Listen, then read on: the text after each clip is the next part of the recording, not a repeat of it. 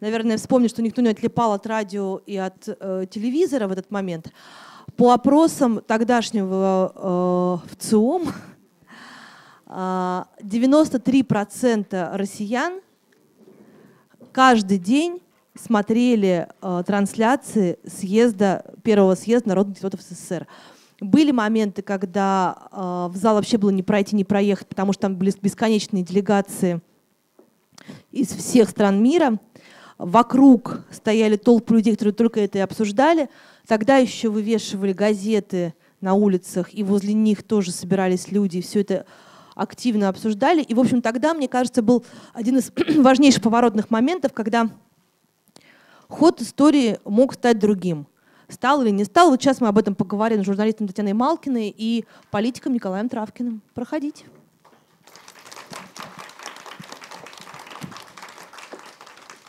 Что больше нравится? Не политикам, пенсионерам.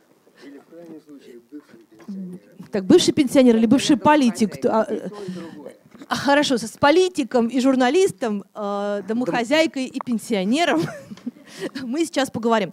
А, Николай Ильич, наверное, у меня к вам к первому вопросу. Вот вы, когда ехали на этот съезд, у вас было ощущение, что вот сейчас, вот в этот момент э, вы можете поменять историю? Я не ехал, я пешком шел. Работает? Сейчас. Раз, раз, раз, да. Я не ехал на съезд, я шел пешком, потому что я в то время жил уже в Москве. Ну, на метро-то вы ехали? Ожидание, что мы сейчас перевернем все в стране и в мире, ну, конечно, его не было. Но сам вот, дух, что должно произойти что-то важнейшее и важнейшее, он, конечно, присутствовал. Присутствовал оптимизм. Вот был, была вера, что да, плохо, но вот начиная с такой, а это считалось крупной победой демократов тогда. Ну, это были, по-моему, первые по, в стране и, в общем, последние да, на долгие годы свободные на выборы. Съезде. Вот ожидание, что несмотря на всю тягомотину, которая творится, все равно впереди просвета будет лучше, оно присутствовало. И это ожидание, оно, наверное, и обозначило тот накал внутри зала, где съезд проходил. И этот накал, он как-то передавался еще и зрителям. А зрителям была вся страна. Смотрели хлеще, чем э, про Штирлица. Ну, тогда не Штирлиц, тогда был взгляд да. и съезд. Да? Вот, э, ну, в, э, в Петербурге это было 600 секунд в этот момент. Вот взгляд, съезд 600 секунд. То есть ожидания были очень радужными, но очень скоро стало понятно, что они завышенные. Внутри съезда? Да, потому что расклад внутри съезда он э, обнаружился ну, буквально в течение там, двух-трех дней. Когда стало ясно, что люди, желающие очень быстрых и очень серьезных перемен, находятся не только в меньшинстве, а там, ну, 5 из 100. 5 процентов. Потом, когда межрегиональная группа организовалась, это 120, по-моему, 6 человек, которые записались в межрегиональную депутатскую группу. Из 2500. Вот тебе эти 5%. Ну ладно, большевиков тоже было не миллионы. Да, но большевики делали перемены при помощи э, винтовки все-таки. Зашел Железняк и сказал, хватит тут. Это миф. Болтать. Что значит миф? Все, не, не, не, не будем вдаваться. А, а, а тужурки кожаные, которые пошли по стране, это тоже миф. Резня была «Будь здоров» на базе идеологии. А, у меня вопрос к Тане, но было ощущение, вот э, Николай Ильич говорит про 5%, но было ощущение, что наоборот, этот съезд э, хочет перемен, этот съезд, э, люди, которые выступают, они хотят как-то изменить действительно мир, и они руководствуются какими-то благими побуждениями.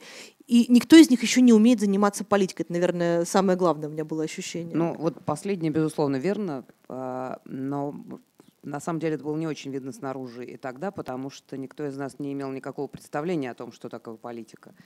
Ведь это же на самом деле, как вот я недавно рассказывала студентам, я, у меня первый в жизни преподавательский опыт, а, это прелестные дети, которые на самом деле не знают э, разницы между Горбачевым и Сталиным, Ельциным и Хрущевым, а, как-то всех путают, и для них 89 год – это примерно то же самое, что 812 а, а, причем по, про 812 они знают несколько больше, и они никак не могли понять, в чем, собственно, была нечеловечески громадная важность этого съезда. И я пыталась им объяснить, я поняла, что надо просто объяснять. Вот представьте чем, себе, да? представьте себе, что, ну, например, в том, что вот представьте себе, что вы всю жизнь ходили голосовать в, там, ну, на свой избирательный участок, в школу какую-то, где там давали, не знаю, что там давали, икру не давали, кстати, ну, как там завлекали, ну, сахар. И пиво было. Пирожки, пиво, вот это вот.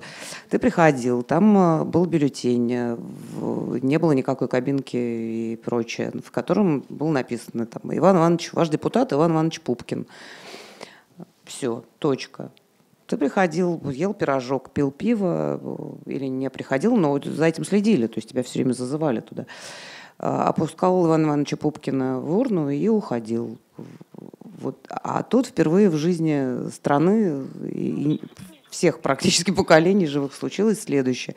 Ты приходишь, во-первых, добровольно, во-вторых, тебя сначала Иван Иванович Пупкин и э, Петр Петрович Пыпкин э, борются за тебя. И ты приходишь и выбираешь между одним и вторым. Это абсолютно перевернуло, мне кажется, сознание целого поколения людей. Это были первые альтернативные выборы. Ты уже голосовала тогда? В стране. А, да, я голосовала уже тогда. Я, кстати, совершенно не помню за кого. Я в 89 году, я, э, извини, заканчивала факультет журналистики МГУ, где э, когда я поступала э, зачем-то туда, был совершенно Советский Союз, и главным предметом была теория практика партийной советской печати и история КПСС, как предсказуемо. А вот когда я его заканчивала, происходил первый съезд народных депутатов СССР. И, конечно, было понятно, ощущение историчности происходящего было даже у малых детей, потому что никогда такого не было. Это был трансляция, э, которая велась, и которую не только смотрели по телевизору, но и слушали, все ходили какое-то удивительное явление. Все ходили с этими маленькими приемничками, э, помните, в кожаном таком, в кожаной обложечке маленький, маленький приемчик, на шее висели они. И люди от них просто не отрывались, не отрывались. А есть же статистика смешная, эм, что невероятно упала преступность. Во время съезда? Две, две недели трансляции съезда. Даже вот никакая там богатые тоже плачут, рабыни Изаура и Санта-Барбара не могут сравниться с тем, как опустевали улицы а, больших городов. И во время съезда просто вот на, на время трансляции люди настолько были заняты непрерывным Э, непрерывным поглощением вот этой совершенно новой, невероятной, неподцензурной информации. Э, а, люди слушали выступления и речи, которых никогда доселе, безусловно, точно по телевизору они не слышали, разве что шепотом где-нибудь на кухне. А, что да, упала преступность. Действительно, люди почувствовали, что их перестали грабить, потому что вся власть была в зале заседаний съезда. Хорошо, а технически какие стояли перед депутатами задачи? Просто у меня, ну, я, я долго готовилась к нашей сегодняшней встрече и много чего пересмотрела. И у меня было ощущение, ну, сначала там, вау, там, вот, удивительно, ну, неужели такое, там, вот они вот говорили, э, там есть замечательный момент, где Гдлян допрашивает э, прямо на трибуне, вдвоем стоят, как шарочка с машарочкой, он допрашивает кандидата на пост генерального прокурора и задает ему вопросы, тот что-то говорит, говорит, а я вас сейчас разоблачу и разоблачает прямо перед этим огромным двухсполовинтысячным залом. Но технически какие стояли перед вами задачи? Вот не может же быть, чтобы все так собрались, просто, ну, поговорить и, наконец, высказать то, что не произносилось. Ну, это довольно странно. Э, ну, вообще, людей вести. Вообще-то, вообще-то нет, это не странно, и так оно и вышло. Ну вот вы расскажете сейчас, какие были перед вами технические задачи. Но мне кажется, там была важная история. Во-первых, э, этот съезд принял э, несколько политических, политических резолюций, а, во-вторых, например, если ты помнишь, а, Сахаров, а, помимо всего того, всего остального, что он сделал на этом съезде, он же еще совершил нечто, касающееся регламента, которого раньше не было. Он, он предложил сначала заслушать доклад, отчетный доклад э, Горбачева, а потом уже голосовать за него как за кандидата в по, господи, как это называется, председатель Верховного Совета, так много всего было, председатель Верховного Совета СССР. И это вызвало громадное удивление, потому что так раньше не было. То есть не было такой идеи, что вот э, ты отчитайся, а мы посмотрим. Что у тебя должна быть программа. Ну и, и, и да, и что тебя должны оценивать. Горбачев даже сам об этом писал, что он как-то сам вдруг прям задумался, где в самом деле. Да, пожалуй, так, наверное, правильнее. Сначала я расскажу, что я сделала, что я хочу сделать, а, а потом, наверное, за меня, за меня можно голосовать, потому что раньше это было абсолютно автоматическое э, голосование. Какие стояли задачи? Потому что там все выступающие, они начинают с того, что у меня есть наказ избирателей, то есть, значит, есть какой-то наказ, значит, нужно что-то сделать, то есть как, какой-то должно быть, должен быть результат. Вот ты возвращаешься с этого съезда с чем? Вот я тоже сейчас задумался, какие грандиозные задачи стояли перед съездом. Съезд готовился по тому же шаблону, как готовились и все предыдущие. Съезд КПСС там, или профсоюзный. Шаблон какой был? Собрались, давайте изберем руководящие органы. Верховный Совет. Да. Вот это запомнилось, что забуксовали уже здесь. Например, Ельцин не прошел, в состав Верховного Совета. Потом все в мемуарах напишут, что это была специальная такая да, ну, напи- э, продуманная да, акция. Не верьте мемуарам. Любые мемуары пишутся перед зеркалом. Вот. Сенсация. Ельцина не избирают. Как же так? Человек набирает подавляющее большинство у избирателей, а вы его не пускаете в Верховный Совет. Дальше эта интрига начинает закручиваться дальше. Встает один депутат, говорит, а вот я отказываюсь от Казанник. Мандата. Он потом да. станет как раз э, прокурором. Казанник, да. А Ельцин пусть вместо меня идет. Ну, вообще поперек всяких правил. Нет такого, нигде не записано. Да просто действительно такого никогда не было. и вместо него пришел другой. Горбачев поковырялся в носу. Да, давайте согласимся. Согласились. Вот эти организационные вопросы вокруг них топтались очень долго. Дальше повестка дня. А повестка дня откуда может появиться? Вот, когда избрали начальников, тогда начальники должны отдельно сесть в отдельной комнате и написать повестку дня. Что в повестку дня мог включить этот съезд? Он мог включить только дальнейшую уверенную поступь страны по строительству коммунизма. Ну, коммунизм вроде не удался, социализм с человеческим лицом. Ну, подождите, не вы только что говорили о том, что были первые демократические выборы, что лучшие люди страны поехали значит, на этот съезд от своих регионов. А вы сейчас говорите о том, что ну, что мог избрать этот съезд? То есть был съезд не очень все-таки? Вот почему не, не родилось, и сейчас никто не говорит, что была какая-то группа, которая выступила с отдельной программой, или человек, который выступил с отдельной программой развития страны не было. И никто об этом не задумывался.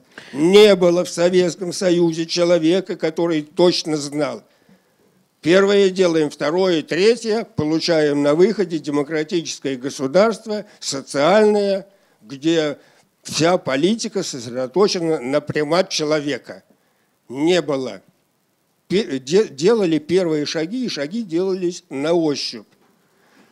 Насчет расклада. 95% присутствующих на съезде отрицали с порога любую возможность изменения строя, изменения роли коммунистической партии, отказ от коммунистических принципов, в том числе в экономике, 95%.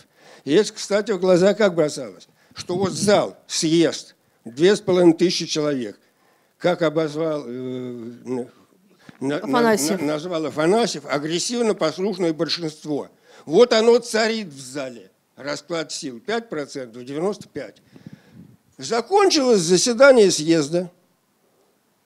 Пошли к Никитским воротам выходить, а по обе стороны Никитских ворот плотнейшие две шеренги. Боровицких и Боровийский, и Никитский. Кому куда ближе, туда и выходили. Кто жил в гостинице России, выходил через Боровийский, а москвичи выходили через Никитский. И вот это коридор позора для этих 95%. Узнаваемые лица, видные функционеры КПСС, ну, люди, которые с трибуны защищали, они становятся здесь, их позорят. Позор, ну не знаем как. Вот они идут, склонили голову. А 5% демократов идут Гоголем. Ура! Наши идут. Расклад сил менялся. агрессивно послушное большинство съезда становилось меньшинством на улице. Вот главное, наверное, вывод, который можно было бы сделать из заседаний съезда, из того, что там говорили, и из того, что вся сторона смотрела. Но, между прочим, вот вы сейчас говорите, какой съезд, какой мог быть от него толк. Вот вы, вы сами-то себе противоречите, Николай Ильич, потому что, смотрите, вот съезд, говорите, на 95% было агрессивно послушное большинство, и никто не помышлял ни об отказе от э, коммунистических идей, ни о смене строя. А в результате не прошло и двух лет, как не было ни строя, ни шестой статьи Конституции, а, ни, ничего этого не да, было. Да, и съезд действительно был совершенно историческим. А вы помните, я вспомнила это недавно, опять же, спасибо студентам, это э, когда преподаешь, видимо, это из разряда «вспомнить все». Я вспомнила примерно все. А вы помните палаточный городок на Васильевском спуске? Вы помните, что на Васильевском спуске был да. палаточный да, городок, да. настоящий такой табор Потрясающие потрясающие есть фотографии в сети, потрясающие. Там а, примерно 4 месяца жили люди, там были даже капитальные сооружения с э, деревянными всякими, э, с какими-то буржуйками. Там жили люди, они э, их ходили кормить, там жили некоторые семьи с детьми. Там жил какой-то человек, который боролся с пришельцами.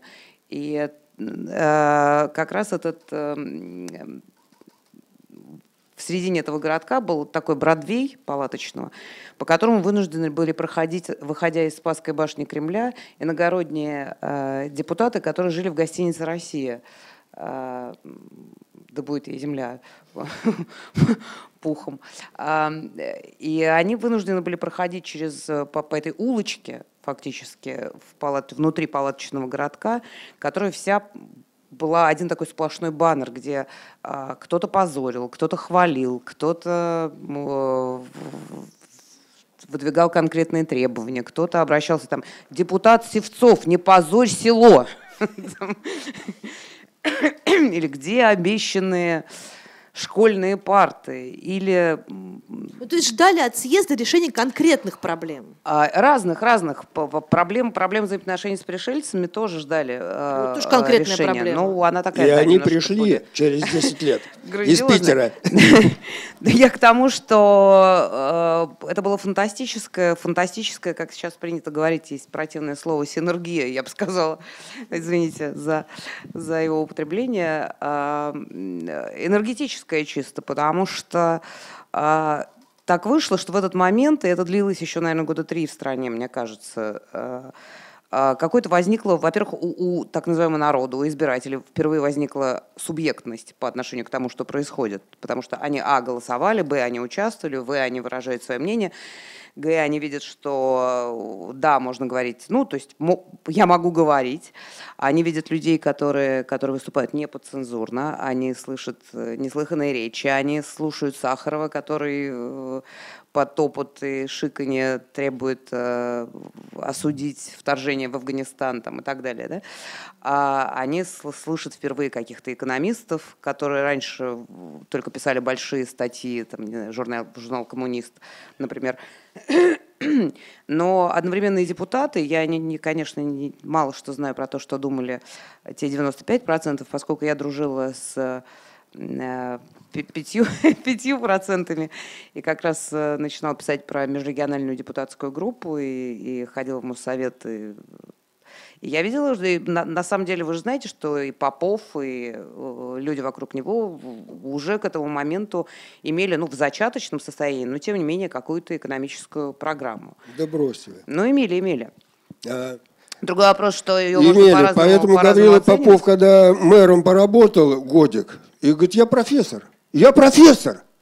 Я могу программы писать, а вы хотите, чтобы я вашей канализацией говном занимался? И ушел с мэров. Не, ну слава богу, что Гаврил Харитонович Попов потому не что Попов не знал, что делать. А кто знал-то? Никто не знал, я вот. про это и говорю. Да. Съезд избрали народных депутатов РСФСР. Россия де-факто самостоятельная держава, государство. Ельцин идет с программой на выборы президента – а в программе мы продолжали строить социализм с человеческим лицом. Сегодня, говорим, как же, вот там кто-то знал. Никто ничего не знал. А через два года все другое. Страна другая, экономика другая, отношения между людьми другими. Да, вот так оно и история сама продиктовала. А почему это, этот съезд так бурно все шло, и вот поддержка со стороны народа. Народ же поддерживал не какие-то другие идеи. Народ на седьмом десятке советской власти понял, что вообще-то его держали за дурака, что власть настолько завралась, от съезда к съезду пятилетка, решающая, завершающая, все прекрасно в телевизоре, на улицу вышел, все по талонам, ничего нет. Власть завралась, злоба у людей поднималась, не знамо какая. Кто виноват? Роль плохого царя заняла КПСС. Значит, вот она, КПСС, действительно. И по Конституции главная сила. У людей зрела злость против КПСС долой. И тут Горбачев снял барьеры. Свободу СМИ. Можете говорить, и ничего за это не будет. На ощупь попробовали сначала некоторые журналисты, потом... Действительно, никто не хватает за шкирку. Можно говорить что угодно. Свобода слова сработала, сняла страх. То есть, подождите, то есть у съезда и, была роль выхлопной и трубы? что ждали от демократов, от межрегиональной депутатской группы люди, избиратели, народ – они ждали, что вместо той плохой власти придет вот эта хорошая, она не будет обманывать, она справедливо разделит, и мы заживем, как, в, если не в Швеции, то как в Германии. Для этого надо демократия – раз, и частная собственность – два. Если, и заживем, как в Европе. Не а ждали люди, что вот они нам развяжут руки, завтра мы начнем пахать на себя и чудеса. Не, придут другие и сделают нам быстро, хорошо. Почему ненависть Горбачеву пришла после, после такой любви? Пятнистый, нерешительный. А вот Ельцин, да, через полгода, говорит, заживем как люди. Иначе, как Анна Каренина, метнусь под поезд. Одного скинули, второго взяли, но двигала людьми иждивенческая позиция, которая испокон веков присутствовала у российского советского человека. И она не могла не присутствовать. То есть народ не тот подвезли опять. Института не было у народа местного самоуправления, где человек обустраивает себя и отвечает за себя. Не было. И сегодня нет. Вы ну, Николай Ильич, вы посмотрите, я, как, я очень хорошо понимаю, о чем вы, но посмотрите, э, что уж так, не только наш народ такой, всякий народ такой. Посмотрите, что происходит э, в Европе, в Америке, что вообще происходит в мировой политике. Тренд абсолютно популистский, э, Раздар... Но есть работающие отнять институты. Поди... Отнять, и, отнять и поделить. Ну да, есть работающие институты. А, а мы не успели, потому что вы, вы помните, о чем мы говорим? Нет. 30 лет назад... Мы не, не успели, мы и не собирались выстраивать местное самоуправление. Не собирались. Ну... От него отмахивались как протократы, так и демократы.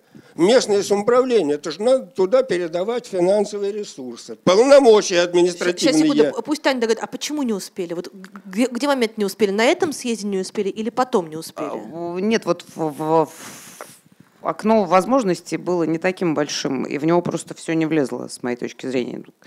А началось все условно, мы отсчитываем это ровно как раз от этого съезда, когда окно открылось, а закрылось оно, ну, наверное, Какое в 98 году. Какое окно? Но... Ну, может здание стоять без фундамента? Не может. 70 лет вот постояло одно, рухнуло. И это рухнет. Не может здание быть. Что такое фундамент для государства? Вот ну а тогда чего же его попрекать? Это местное самоуправление, муниципалитеты, где люди имеют возможность сделать удобнее для себя, под свою ответственность и так далее. Ну так давайте мы определимся, Николай Ильич. И Либо люди этого... не хотят ответственности, и, и, под, и, и э, у людей иждивенческая, иждивенческая да. психология, либо люди хотели взять на себя ответственность, но кто-то, опять, кстати, да. какие-то злые, злые дураки ну, им да. не дали, да? Ну, ну, нет, ну это либо-либо, мне кажется. Это не либо-либо. Мне кажется, либо-либо. Становление вот этого местного самоуправления, власти человека и власти для человека, приближенной вот прям к дому, где, к городу, для того, чтобы это выстроить, и чтобы это дошло до людей, нужно минимум лет 12. Вот. Три. А 12 лет никто, никто не собирался давать. Любой политик выходил и говорил, изберите меня. И я моментально все сделаю. И его избирали. И сегодня так. По-моему, у нас сегодня никого не избирают. Мы меняем назначают. власть, и не меняется страна.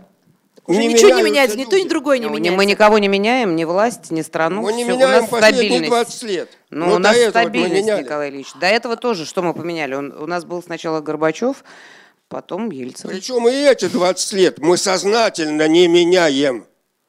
Пусть не 86% у него, но больше 50%. Почему же тогда? Так вот вы, я хотела бы вас спросить, а почему? Потому, а потому что никто не стал менять патерналистскую политику и патерналистскую роль власти по отношению к людям, и никто не попытался развеять вот это чувство иждивенчества, ожидания от власти. Подождите, ну тут как бы такой странный вопрос. Никто, может быть и никто, но вы там были на этом съезде. Поэтому это вопрос к вам. Значит, это не никто, это вы. Да. Поэтому я назойливо с этой идеей ходил коллективный подряд строительства, за которое я получил Героя труда, в принципе, в переводе на государственное, на устройство власти, это местное самоуправление. Эта идея фикс у меня была, но она была отработана. Она была отработана на практике. Пусть не на большом количестве людей, там тысячи где-то человек. Я не мог нигде всунуть, ни в какую программу. Я был в комитете по местному самоуправлению Верховного Совета СССР. От серьезного закона, дающего полномочия местной власти, отказались. Я возглавил комитет по местному самоуправлению РСФСР. Съезд избрали через год, я был депутатом и Союза, и России. Возглавил комитет и не смог провести эту идею. Как это? Сейчас надо менять э, значит, в соотношении бюджетов. В чем местное самоуправление? Что такое бюджет государственный? Где люди, там деньги должны быть. Бюджет должен формироваться снизу. Есть дети, есть немощные, есть больницы, есть школы и так далее. И есть общий государственный пирог, бюджет. Вот сначала закрываем это.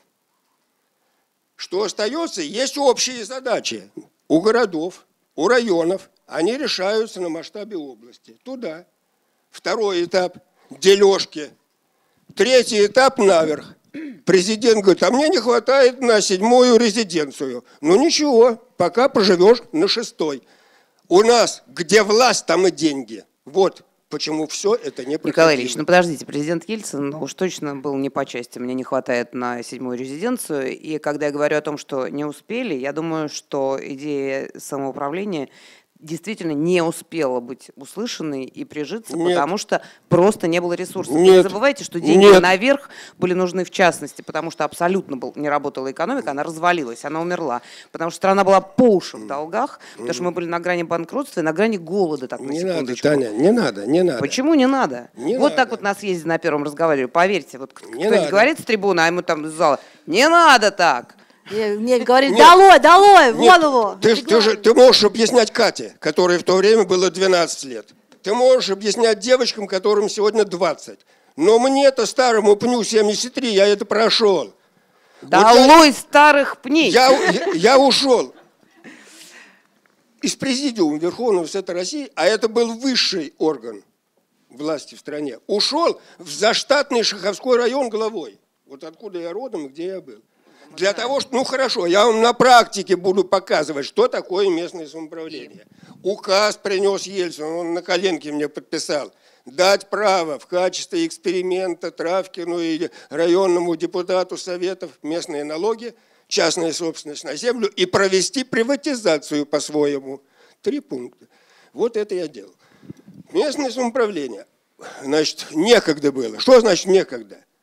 Местное некогда времени развивалось 4 года, с 92 по 95 включительно, но развивалась, потому что выхода не было другого у власти. Борис Николаевич ездил, вот это знаменитое в Татарстане, берите суверенитета сколько проглотите. проглотите.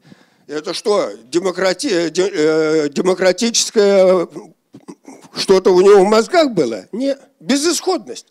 Но это Нет можно еще назвать реалистическим. Шевелитесь под свою ответственность. Точно так же поступали губернаторы. Чежлов, губернатор Московской области. На столе табличка. Курить можно, денег нет. Собираются главы мэра. Делайте что угодно. Ищи бартер. Устанавливайте свои правила для бизнеса. Малый бизнес и средний не знал, что такое губернатор. Все это регистрировалось, узаканивалось, администрировалось и умирало, если нужно, на уровне местного самоуправления. Удваивался консолидированный бюджет областей, удваивался каждый год. Если сегодняшних контролеров ФСБ запустить на неделю, вот на тех глав мэров, все сидели бы. Я бы до сих пор не вышел. Какие были... Под свою ответственность работали. А потом государство мало, мало, мало мальски так это матереть начало, на ноги вставать, олигархи появились, денежки закрутились, выборы президентские. И сказал, а чего это мы разбаловали местное самоуправление? Не надо. Подождет, не до него. Коммунисты же могут победить. И все. Четыре года золотого времени местного самоуправления закончились. Так что все делалось исходя из сиюминутных ну, проблем. Ну, видите, мы с, вами, мы с вами не спорим. Я просто говорю, что окно было узкое, а сиюминутных проблем было много. Окно-то было от безысходности. От безысходности. Вы говорите, вы говорите безысходность, было, да. а мне кажется, что это реалистичность. Это же можно и так назвать. Это зависит от того, как интерпретировать. А, так что случилось? Вы, вот я вас слушаю и начинаю, можно заподозрить, хотя я не думаю, что вы это имеете в виду, что какие-то люди, у которых, между прочим, что такое государство? У них есть фамилии, имена, э, э, решили так, сейчас закрываем местное самоуправление.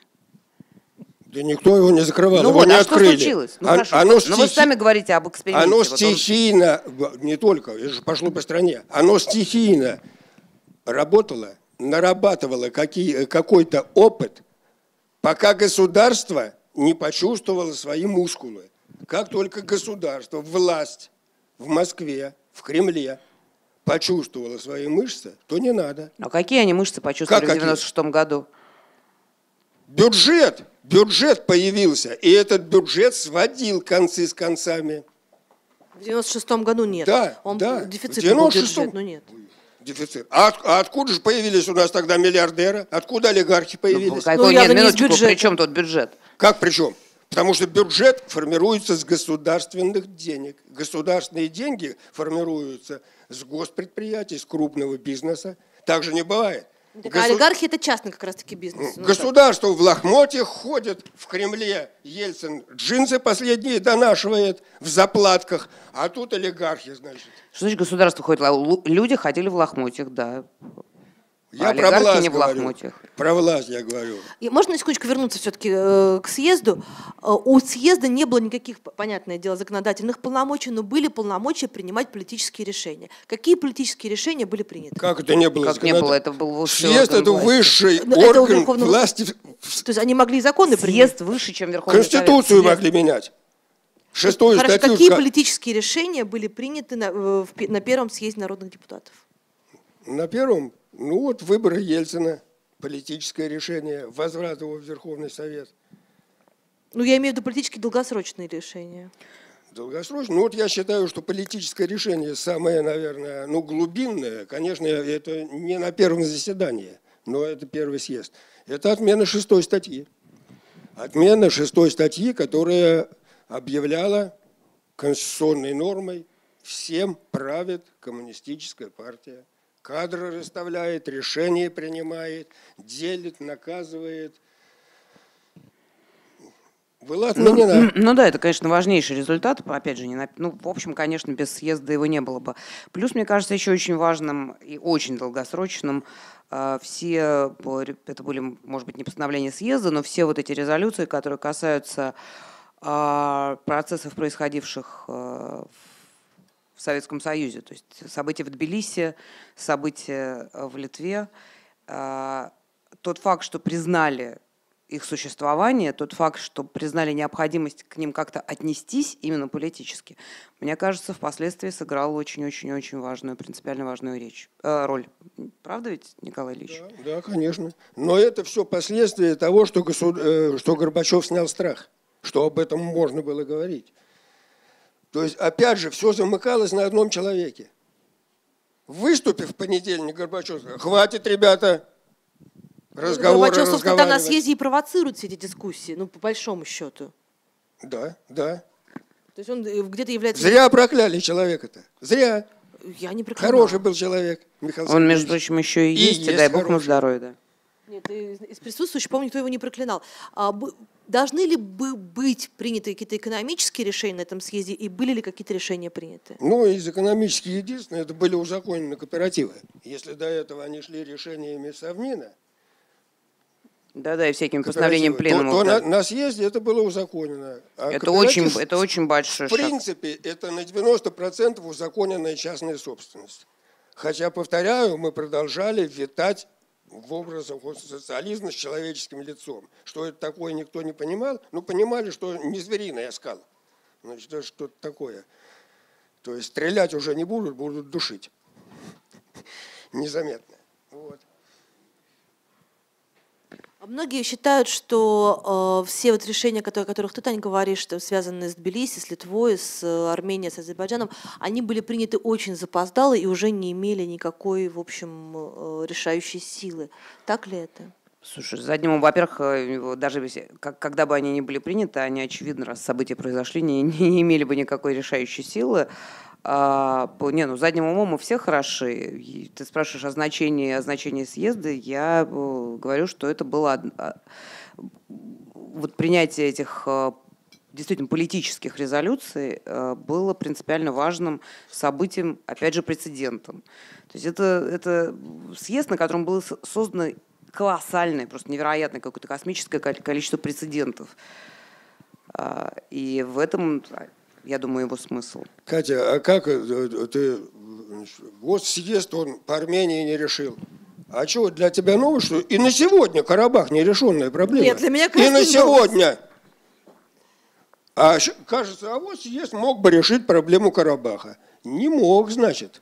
Не, ну, конечно, он не мог ее решить, но зато впервые граждане СССР могли увидеть Галену Старовойтову, которая с трибуны говорила о да, проблеме да, э, да. Нагорного Карабаха и о тлеющем конфликте, и о горящем конфликте и прочее.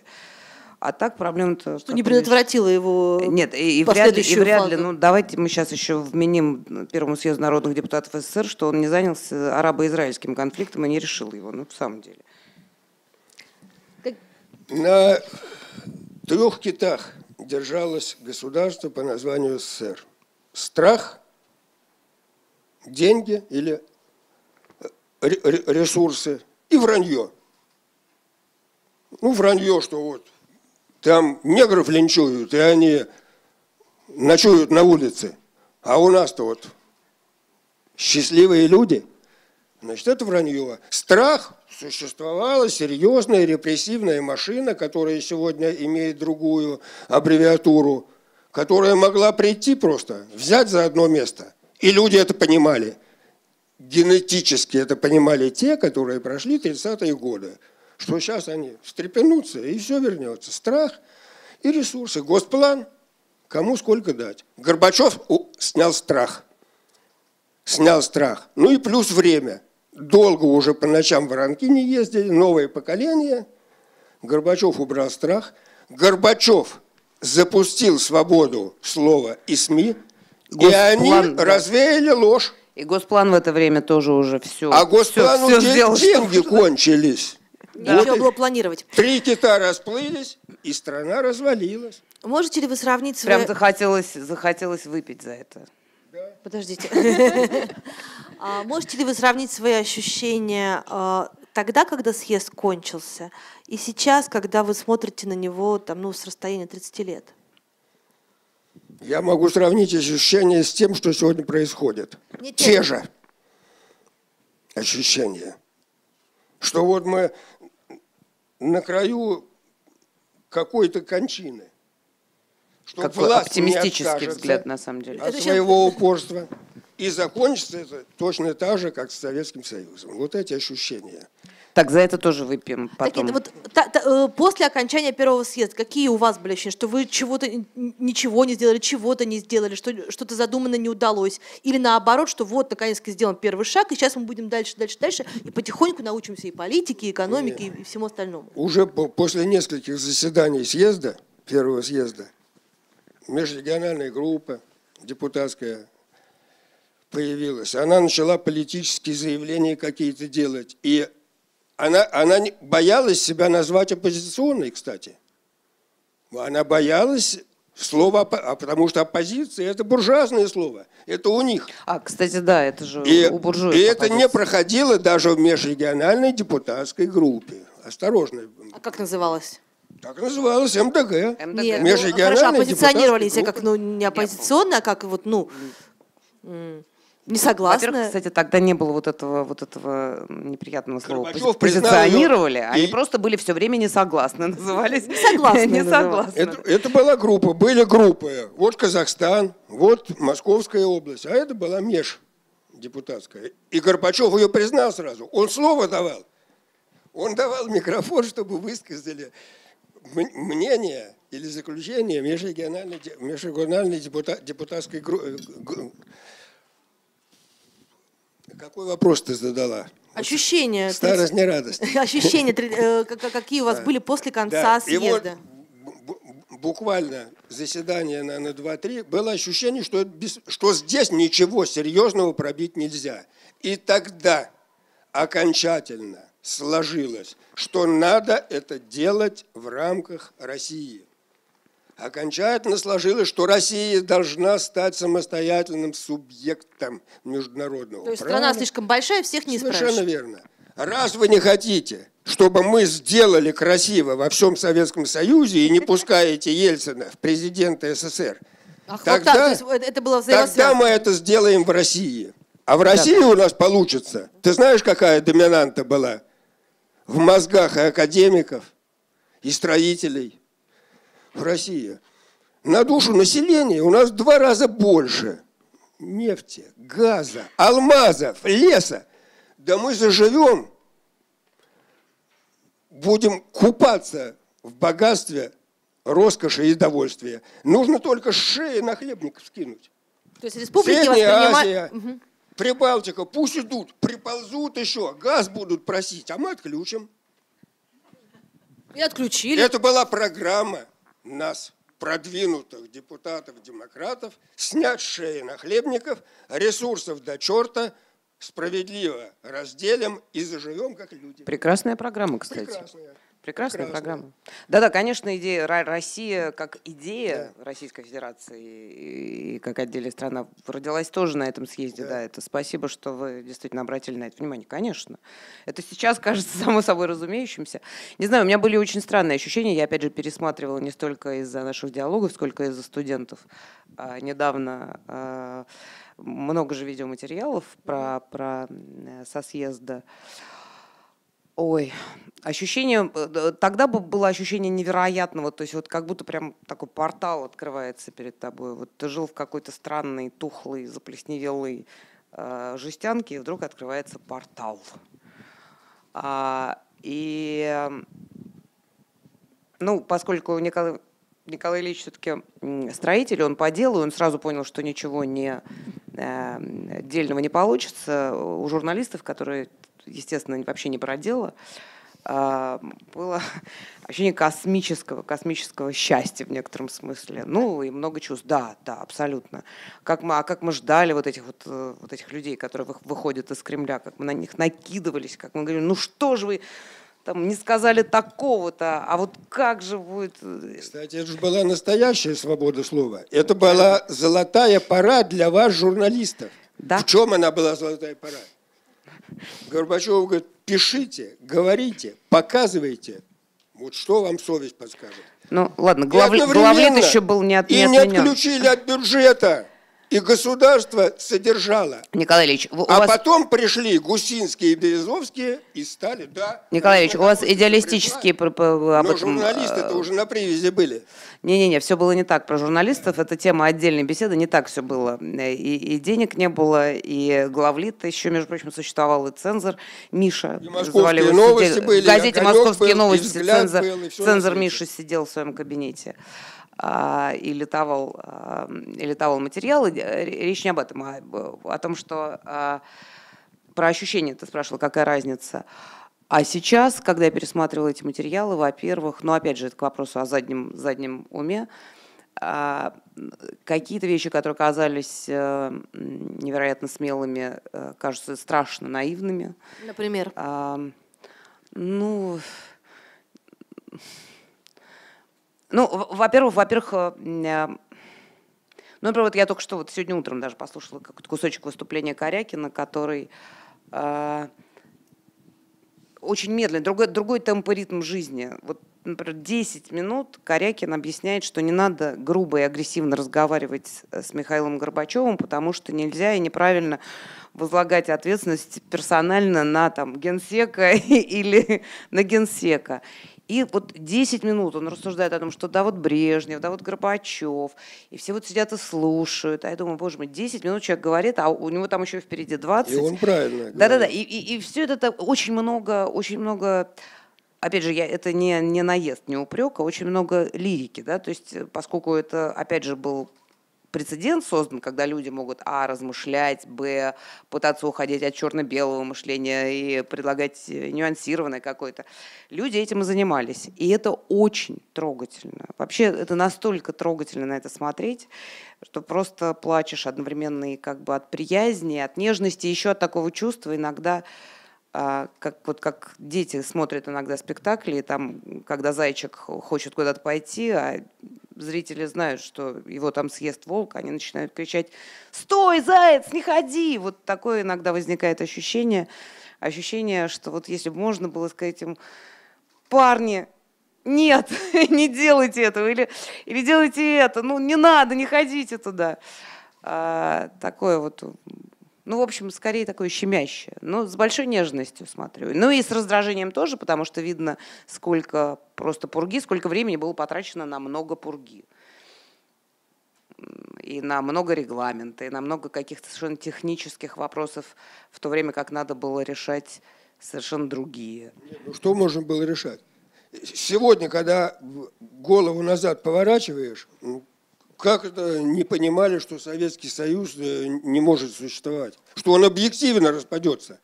Что связывало таджикского Дыханина с останкостроителем в Вологде? Или жителя?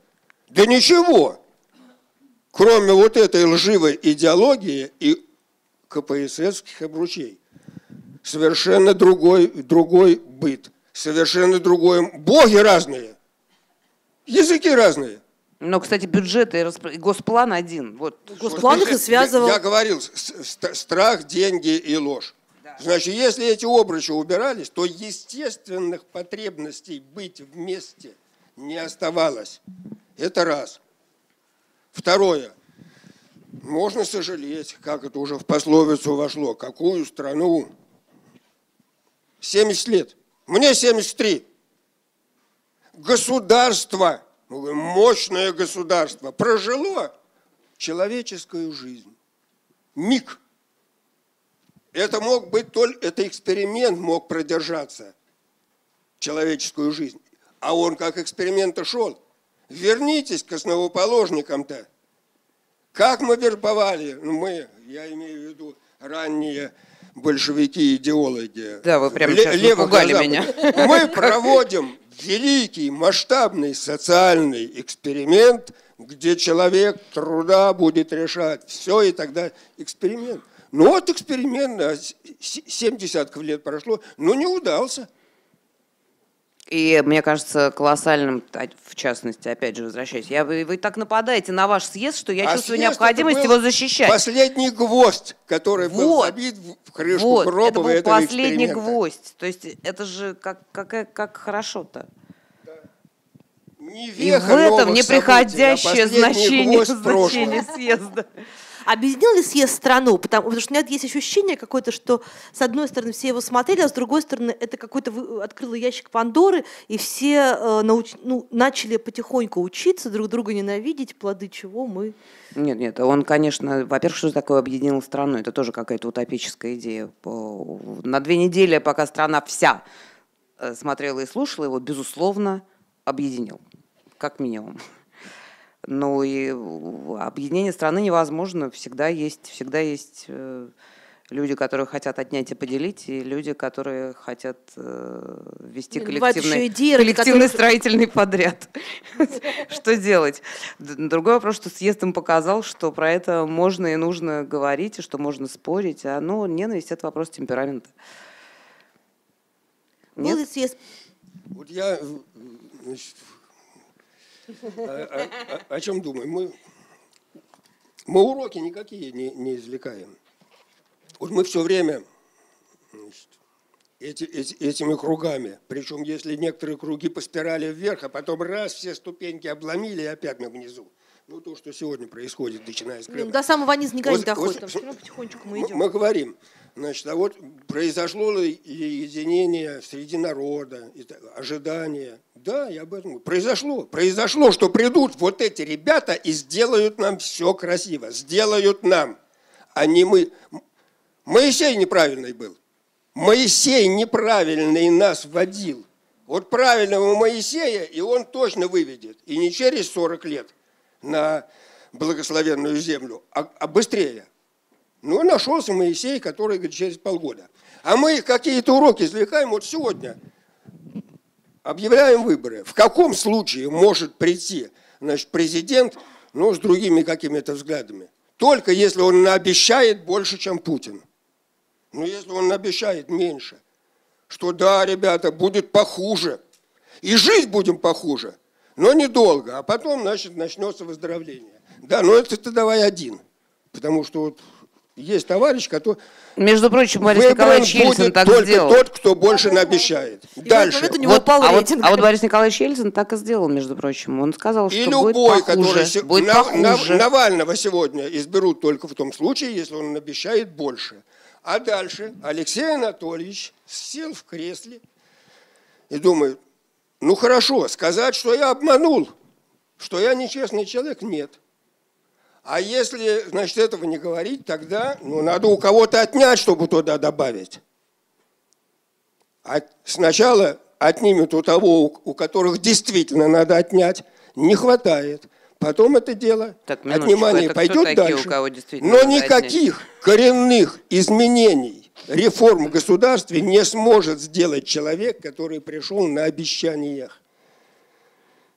Не верьте в революционные изменения, не верьте, Вы они меня невозможны. можете не уговаривать. Они невозможны. У нас единственный шанс, если власть и то меньшинство, в конце концов, верный путь всегда нащупывает меньшинство, сумеют нащупать компромисс – какую-то общую точку согласия. И несмотря на то, что они ненавидят друг друга, вот эта точка согласия, значит, в ней начнут работать совместно и развивать, то есть я под этой точкой понимаю местное самоуправление. Я бы сегодня все Путину простил. Все. Потому что все, что сделано внутри страны, это исправимо. Ну, давайте выправим налоги, давайте справедливость введем, значит, ну как это? Какой классный термин справедливость введем? Какую? Ну, какую? Не надо. Есть государственные предприятия. Вот позавчера выступает, выступает на Столыпинском форуме, форуме Улюкаев. Не, не, Нет, Улюкаев? Вот. Нет. Но этот закончит так же. Я... Орешкин. А, я, я потеряла на некоторое время дар речи, думаю, Выступает министр экономики Выступает по, по связи, видимо. Повестка дня Столыпинского форума «Стратегия России». Вот какую стратегию предлагает Орешкин? Значит, ему 40 нет. молодой, упитанный, энергичный. Говорит, вот Китай двигался, у них вообще пенсии населения платили, но сумели создать финансовый ресурс, поддержали некоторые и рванули. Поэтому, говорит, мы сегодня при нынешних доходах должны начать работать на 20% лучше, производительнее. И еще продолжительное время не требовать увеличения ни заработной платы, ни доходов, и только тогда значит, мы сможем выйти на устойчивое развитие. То есть он предлагает совершить тот прорыв, о котором говорит Путин, на голодный желудок. А иначе тяжело прорываться. Вот он это Ну, произнес. Это не уникальное в мире. Мы, мы говорим о справедливости. Вот он это произнес, а на следующий день в средствах массовой информации печатают отчет о доходах государственной, государственной компании Ростех. Государственная компания. Чемезов 328 миллионов. Сердюков, зам у него, 180. По отношению к прошлому году в два раза. Не, у вас какие-то устаревшие представления, то, что в госкомпаниях плохо зарабатывают. Хорошо там зарабатывают. Нет, я- Это, я кстати, тому- считается, я- что чем лучше люди я- зарабатывают, я- тем я- лучше они я работают. К вопросу, ты говоришь, как ты видишь справедливость? Я вижу справедливость. Убрать вот эту наглость. Если это госкомпания, давайте введем в какой-то публичный институт установление каких-то рамок по зарплатам. Ну, да, То будут есть вы как работать, Навальный понимаете в этом смысле справедливость? отобрать и поделить. Государственная компания. А как мы будем определять э, потолок зарплаты в государственной компании? Государственная компания. Так же, как вы определяете учителю. Школа – это тоже государственная компания. И больница – это государственная компания. Только та производящая – это бюджетная. Я уверена, что все миллионы э, Чемизова расписаны точно так же по надбавкам, тарифам, э, ставкам, полуставкам, совместительствам, доп. часам и прочее, как и зарплата учителя в школе. Ну, Вы что, значит, троллите Что, меня? зачем? Или, Да, конечно, я или- вас троллю, или вы Николай. все- всерьез считаете, что можно поднять народ на трудовой подвиг, когда вот эти захребетники получают ну, 4 миллиона в день? Слушай, ну я вас, конечно, Я за жизнь, и, и он предлагает мне затянуть ремень и идти я, на конечно, прорыв. вас троллю, но я вообще против того, чтобы поднимать народ на трудовой подвиг. Вот э, хватит уже. Слушайте, у меня последний вопрос, касающийся все-таки, извините, съезда. Я кто о чем? А, у меня од- одна, из моих самых таких важных претензий к этому съезду – это э, введение… а, ну, а, они не первые, кто это ввел, но оттуда пошла новая традиция. Спортсмены, артисты, поэты, бог знает кто, значит, немедленно влезает на трибуну и начинает э, раз- раз- размышлять об экономике. И вот в депутаты э, рванули люди самых разных профессий, самых разных видов образования, и никто из них в итоге профессиональным политиком не стал. Ну, если не читать профессиональной политикой долгое сидение на одном и том же стуле. А, Мне казалось, что первый съезд народных депутатов должен стать ну, такой стартовой площадкой для политика нового типа. Стал ли он? А политик это кто? Это что, экономист? Э, Политик это человек с э, политическими навыками и образованием Нет. в экономической или Нет. э, политической сфере. Нет. Нет? А Нет. кто? Значит, Это депут- человек, который берет на себя ответственность за представление, э, за представление интересов своих избирателей. Совершенно верно. Всё. Совершенно. Он И- при этом А, может быть с кем угодно Я хочу вышивать профессиональных крестиком. специальных Для этого политиков. И нет, и нет таких. Как раз, как раз вот смотри, Хиллари Кли- Клинтон профессиональный политик. Вот и я видишь, такого хочу, и- да. э, Вот, а ты, ты хочешь, а Америка не хочет. Не, Катерина, и, и- и ты, и ты абсолютно не права. Именно тот съезд избрал людей, которые могли быть вот этим передаточным звеном от требований людей к власти и что власть. Нельзя же было э, э, котом в мешке пройти. Ты посмотри на любого де- де- депутата одномандатника. У него биография была. У него была биография. Вот он по жизни, его знают, вот он что-то сделал, и за, сделал хорошо, и поэтому за него проголосовали. 14 кандидатов было у меня, у меня в округе. Корякин, кстати, Юра снял кандидатуру в мою пользу. Осталось 13. Корякин же вам Да. Да, и сам потом он избирался уже по Академии наук. Вот э, смотри, люди за спину заглянул и понял, что он по жизни сделал. 90% было таких. Это не случайные. Репутация Это существовала это не как сегодня. институт. босиком и с гитарой исполнил «Путин вор всех на нары», и он претендует стать мэром. Это сейчас вряд ли. Никакого. Ну что значит? Ну посмотри на, на, на, Не на- станет. на, вожд- на вождей типа Яшина. Гудков младший. Хотя бы день-то где-то работали. Никто из них на гитаре не играет. И, и по- Не что, знаю. они еще и поют? Но ни одного дня люди не работали. Сегодня претен- я знаю, говорит, как надо. Я знаю, как городом руководить. Ну, в общем, институт все равно, Я институт знаю, политиков не вырос. Профессиональных. Сегодня люди идут в депутаты и там делают себе биографию. Наоборот. Да мы их не знаем никого, этих депутатов. Не знаете, а чего же тогда вы, вы все время нас нами поднимаете? Вы сейчас в моем лице с кем говорите? Журналисты. А. Так, я, я, я домохозяйка. Я, я уточнила с самого А я начала. просто диалоги веду. А, кухне сидим. та- та- значит, та- там поджимает следующая пара. Следующий пара. Но я бы еще с вами поговорила, конечно, об этом. Ну, поговорим. У меня предложение к присутствующим, у кого есть свободное время. Завтра в 17 часов мы будем говорить о политике с юмором. Никакой злости. Вот просто смотрим на что Джером происходит Калкаджером. и шутим. Это будет э, в, как театр называется? Невский проспект 104, интерьерный театр. В 17 часов, безвозмездно, бесплатно. А кто, кто, кто мы? Прорабы перестройки, Я оставшиеся живых? А, вы говорить. Сам с собой? Нет, у него теми, будет творческий придет. вечер, он будет свои юмористические рассказы читать, если так. И вы поймете, что вообще о политике можно говорить весело. И если мы говорим весело и смеемся над властью, вот тогда власть начинает бояться, когда над ней смеются. А Николай Ильич когда- хотел сегодня прочесть, но я не дала. Простите, пожалуйста. Опять бояться, трудовой подвиг. Все-таки мы позавчерашки, Николай Ильич. Ну, ну, потому что то власть должна бояться, то Дайте народ уступ- должен уступите время создавать- завтрашним. Роман Супер и Зоя Так. Светова через пять минут. Отдыхаем. Спасибо.